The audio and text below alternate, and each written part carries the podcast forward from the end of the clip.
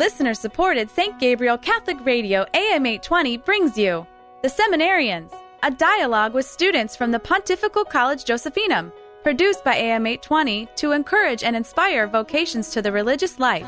And now, The Seminarians. Hello, and welcome to the Seminarian Show. My name is Jacob Stinnett, and I'm a seminarian for the Diocese of Columbus. Joining me in the studio is Brian Smith, who's a seminarian for the Diocese of Youngstown. Let's begin with a prayer.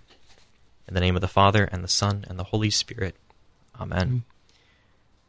Father in heaven, each day you call us into relationship with you to know you better, to love you more deeply, and to serve you more and more in the world. Help us today and every day of our lives to know you, to love you, to serve you better, that we may bring glory to you and bring more people into the flock of your family, the church. So we pray in the words that Jesus taught us Our Father, who art, in, heaven, heaven hallowed, hallowed be, thy, name. name. Thy, thy kingdom, kingdom come, come, thy will be done, on earth as it is in heaven. Give, Give us this day our daily bread, and forgive us our trespasses, as we forgive those who trespass against us and lead us not into temptation, but deliver us from evil. Amen. In the name of the Father, and the Son, and the Holy Spirit. Amen. Amen.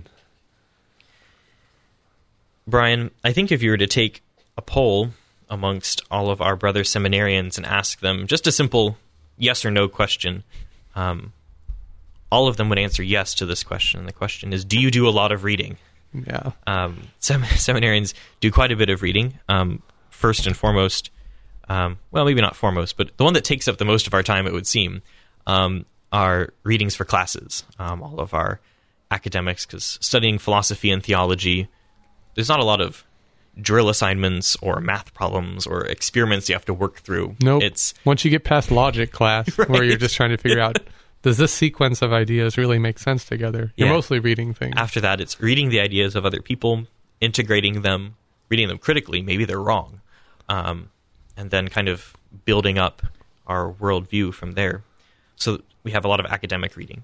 Um, we also do a lot of reading of Scripture, um, the Bible, sure. yeah. encountering the Word of God, which, as we said in one of our previous shows, is one of those legs on the three-legged stool of a healthy spiritual life. Mm-hmm.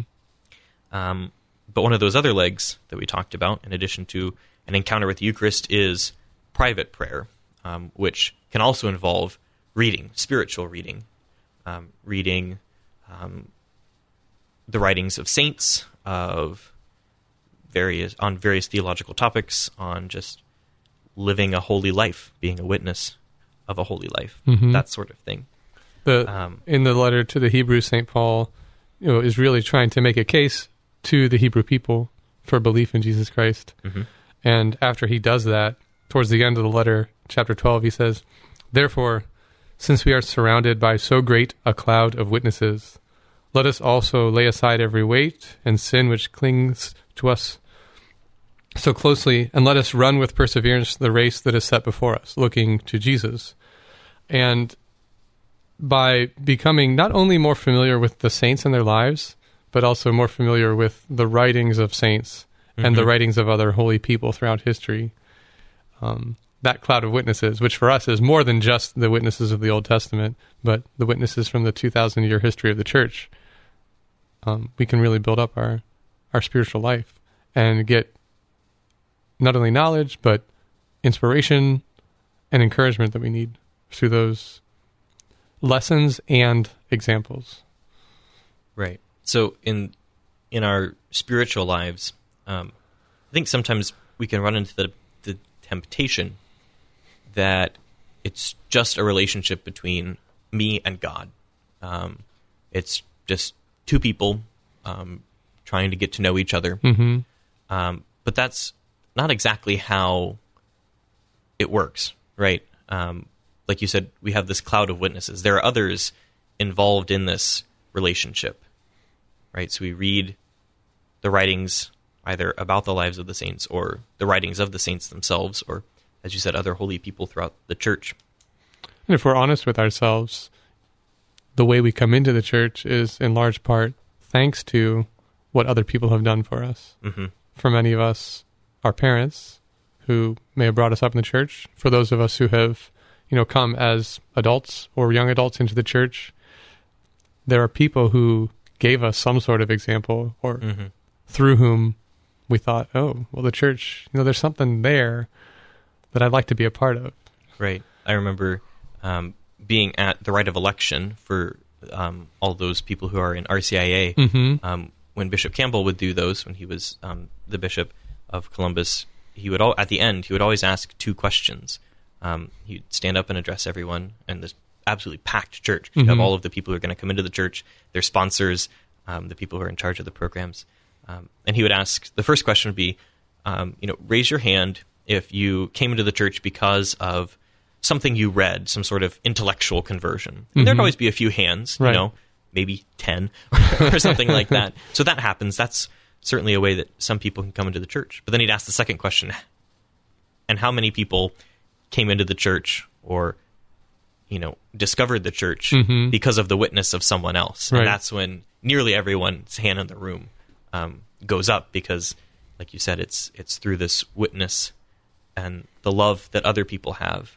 And once we're in the church, we shouldn't forget how crucial the influence of other people was in just the joining or the, you know, becoming a member hmm because there's always growth in this life, especially in the life of a Christian who realizes, you know, the higher calling that we have as we become more and more aware of our weaknesses, our shortcomings, and even our sins. The influence and example of other people can be really crucial once Mhm. again Yeah, in making more steps forward. Necessary, right? Yeah, I go so far as to say it's necessary. and spiritual reading is one of the ways that we can connect with reliable sources in this regard. Right. So, um, this is obviously an important part of reading in the life of a seminarian. Does the church have anything to say in particular about um, spiritual reading for seminarians and then spiritual reading for all members of the church? It's not just something that seminarians do, right? Yeah. So in the catechism, the fourth section, so in the catechism there are four sections total, Mhm. and the fourth one is about prayer. The most important part of the catechism. in it's a beautiful section too. In the beginning of that section, they're just trying to lay out what is prayer. Mhm. Okay, so you got to start by d- defining it, and part of that explanation of prayer identifies three different expressions. You know, how is prayer lived out in our lives, and they call those three expressions vocal prayer, so Mhm. prayer out loud with words, meditation, which usually involves words as well, but it's just our receiving words. Mhm. You know, often by reading. And then the third one is contemplative prayer, which is um, just really trying to strengthen the relationship that we have with God by dedicating time to that. So we're talking about the middle, the middle one here, the second one, Mhm. meditation, and the Catechism um, says that you know these books through which you know we can engage in meditation include, of course, sacred scripture, but aren't limited to them. We're helped by books, and it says Christians do not want for them, meaning there are a lot of them for us to have access to. Absolutely. Um, in addition to sacred scriptures, some of the things the Catechism lists include, curiously, the second one, icons. Hmm. Interesting fact. I don't know if we mentioned this some other time, but those who make icons talk about writing an icon. Right. You don't call it the process isn't painting one; Yeah. it's writing one. Right. So icons are mentioned. Liturgical texts of the day or season. So that includes the readings from the Bible, but also the other prayers, Right. you know, at Mass and the Liturgy of the Hours. Writings of the spiritual fathers, works of spirituality, and then the great book of creation and that of history. So Hmm. in all these things, we see some expression of the Word, God's revelation to us. Um, and we're especially talking today about perhaps those things in the middle, the writings of spiritual fathers and works of spirituality. hmm And then the Catechism goes on to say that meditation on what we read helps us to make it our own by confronting it with ourselves. So in meditation, the prayerful element of it is not just reading it and not just stopping in our heads, but really trying to incorporate it into our whole life, our heart, our Right. mind, and our spirit. Right. It goes needs to go from the head to the heart. hmm So the the catechism also specifies that you know that method of meditating is not just one prescribed method. It says there are as many and as varied methods of meditation as there are spiritual masters. There you go. So, meaning we have to find for ourselves the way that we're going to incorporate these things into our our life of prayer. Um, the the Catechism says this is our job, so that we don't become like the first three types of soil that our Lord mentions in His parable of the seed. Mhm. We're not like rocky ground. We're not like dry ground or the road. We're called to be fertile soil, and that's something that we're going to have to put some of our own effort in. And there's going to be a certain element of trial and error. Sure. Yeah. It may take some time to figure out. Oh, this method. Finally, this method works for me. Um, or or sometimes just going back and forth between several. Um, because not like it says um, there are as many methods as there are spiritual masters, which means maybe not one of them is sufficient for you, um, and that's fine. That's maybe the way it's supposed to be. Mm-hmm. We don't have to limit ourselves to what the other people who we even trust in our lives might recommend to us, Mm-hmm. because you know we have different personalities, we have different ways of learning. It's common to talk about you know we have different styles of learning. So similarly, we have different styles of meditating and really taking in the insights that people throughout the history of the church can offer us. Um, one last thing I'll mention from the Catechism is that I mentioned heart, mind, and soul or spirit. And the Catechism says meditation engages thought, imagination, emotion, and desire. So we're trying to incorporate all these elements, not just looking at content, but how that affects us, trying to project into the future. You know, wh- how might this affect my life? That's how imagination could play Mhm. into spiritual meditation. Um, emotion would be how it affects me, you know, how it makes me feel. And then desire is, you know, okay, so how do I really implant this in me as something that I'm going to pursue? Imagination will help me to see, like, okay, what are some things that this could contribute to my life? So now, how do I really kind of anchor that in my life as a desire, something I'm going to pursue? So these are all really good introductions. Yeah, thank you, Brian.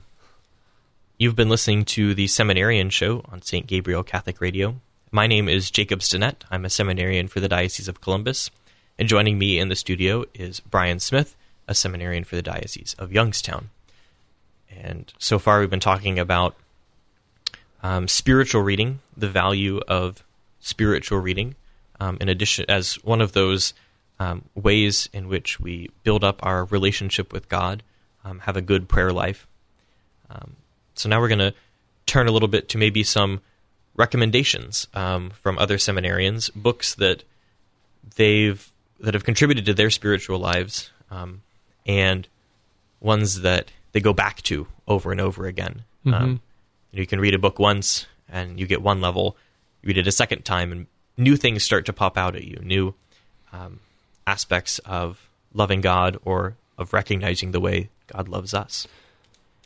I talked to a few of the seminarians about this, and I tried to focus on those books that they return to, not just because they're preparing to be priests, Mhm. but that they return to in their spiritual life in general. So, in that way, I think a lot of these examples are applicable to the life of, you know, any member of the church. The book that I got the most in the people that I talked to was The Story of the Soul by Saint Therese of the Child Jesus, Mhm. the little flower. Um, and it didn't surprise me really because that was to begin with, you know, one of the books that I'm most often returning to. Um, and some of the the things that people said about the book really helped to confirm just its universal appeal. Um, it's a simple and relatable book was something that one of the guys told me Mm. and it is it's her journal basically, and she's talking about really basic human experiences, but seen with the eyes of faith, you know, that she had developed or, and really even had from a young age.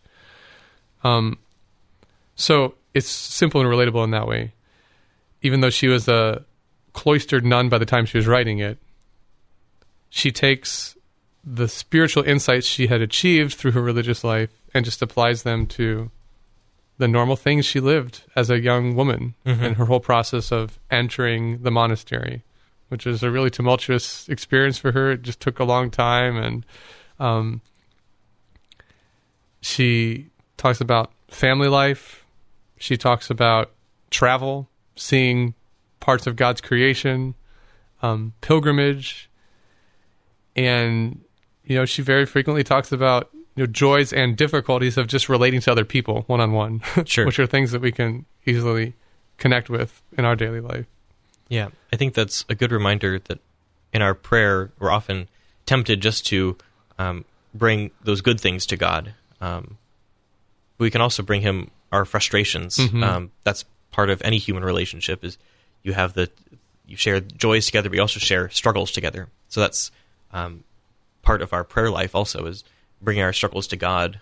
Um, we can complain. We can ask Him to fix our Mhm. problems. It may happen. It Mhm. may not. Um, but He knows what the purpose of them is, Mm-hmm. um, and so we we trust that everything will work out for the good. and he'll help us to see them in the right light. You know, Mhm.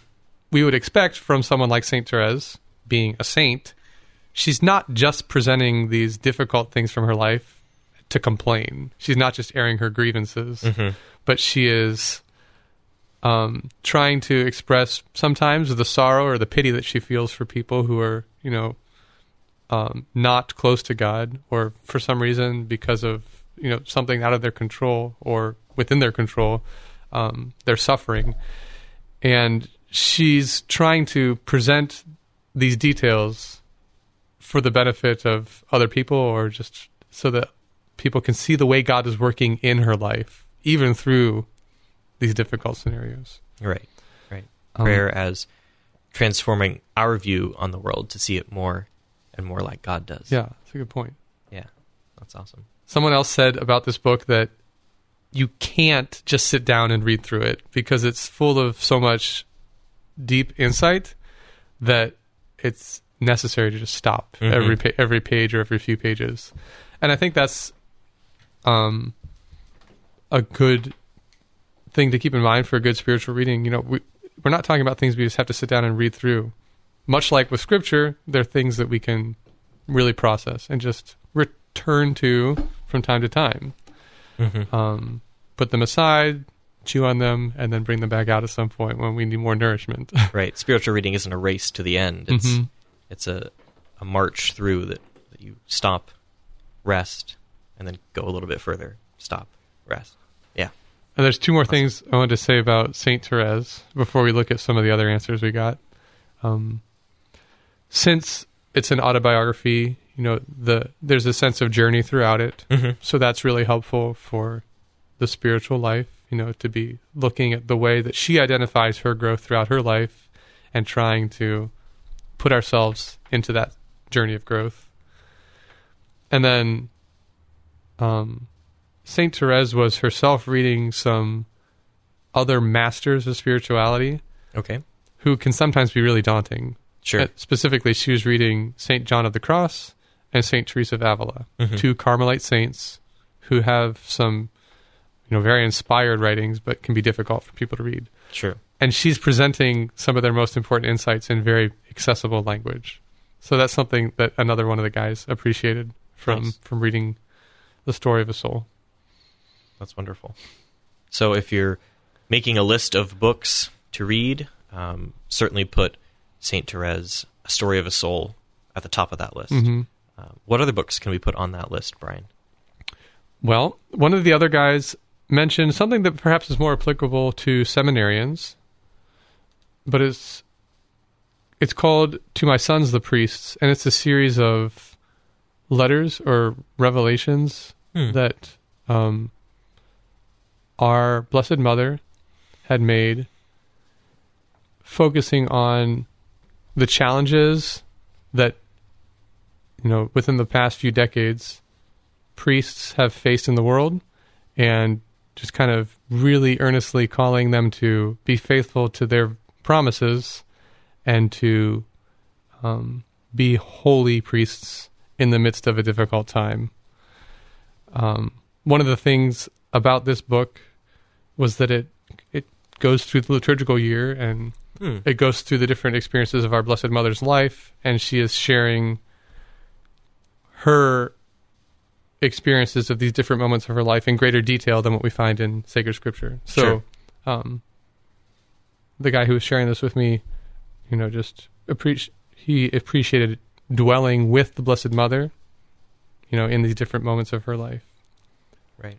And when so he shared that book with me, and there were a lot of similarities to another book that I often return to in my prayer, and that's In Sinu Jesu, Mm-hmm. which is a similar series of you know revelations to a monk um, about the priesthood, and this book is focused more on the relationship between a priest and Jesus Christ Himself.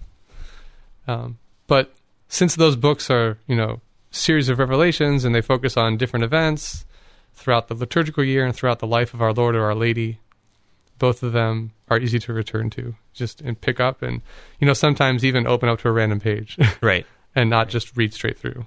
Nice.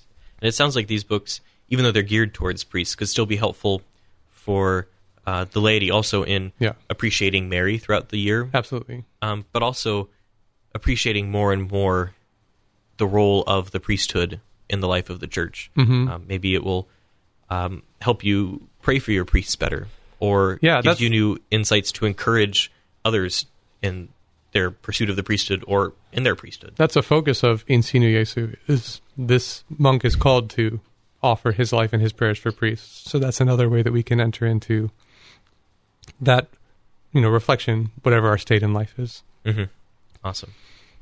Did you want to share perhaps your go-to book for spiritual reading? Sure. Um, I have lots of books that I like to read, but one that I go back to um, is called The Practice of the Presence of God. Um, it was written, I think, in the 1700s, maybe by Brother Lawrence of the Resurrection, who was a Cistercian monk. It's a really short book. Um, I have my copy in front of me now, and um, it ends on page 38. No.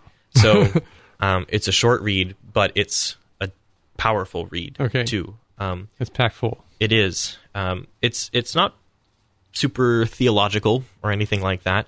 Um, it's it's simple. Um, Brother Lawrence says the the way to having a healthy prayer life, um, and also one that um, fulfills that call of Saint Paul in First Thessalonians to pray always. Mhm. Um, is he says is this practice of the presence of God. It's the turning of the eyes of the soul always on God, Mhm. um, always being in conversation with Him, um, either adoring Him, praising Him, thanking Him, um, asking Him for whatever we might need in the moment. Um, so it's all about this faithfulness to God, um, the practice of the presence of God, because we do live in God's presence all the time. But the Um, importance is, you know, being consciously aware of that Right. and responding to it. Right. So it's it's a series of uh, conversations and then letters um, between Lawrence and a friend of his, um, and it's it's all very simple things. Um, it says here in, in the second conversation, um, one thing that was learned that Lawrence was pleased when he could take up a straw from the ground for nothing than the love of God, seeking only God and nothing else. Hmm. So it's it informs all of the actions of our lives, doing things with God in mind. Um, it, it changes the character of them when we start doing things for the love of God. And we, when we come to realize that there's nothing too small to be important to Mhm. God, hmm if Yeah. we if we offer it to Him, then it has an infinite meaning in a way because it's related to Him, Exactly. who is without end. Yeah. So bringing God into all of those aspects Hmm. of your life. Um, there's certain little biographical pieces about Brother Lawrence that show up in the book, and at one point Huh. we learned that his job in the monastery that he lived at was to be the cook. Huh. um, rather mundane task. Mm-hmm. But he said when he got into the kitchen, he always thanked God for um, what was in Mhm. front of him and then went about his work with God. Hmm. Um, so just doing things very intentionally for God and with God. And as he says, always keeping the eyes of the soul fixed on God, not Mhm. forgetting him or overlooking him in anything that we do because he's present to us in all of them. Very nice. hmm One last book that I heard about from the seminarians was from a seminarian who's actually studying English as a second language right now. hmm So his go-to book for spiritual life is the Picture Book of Saints.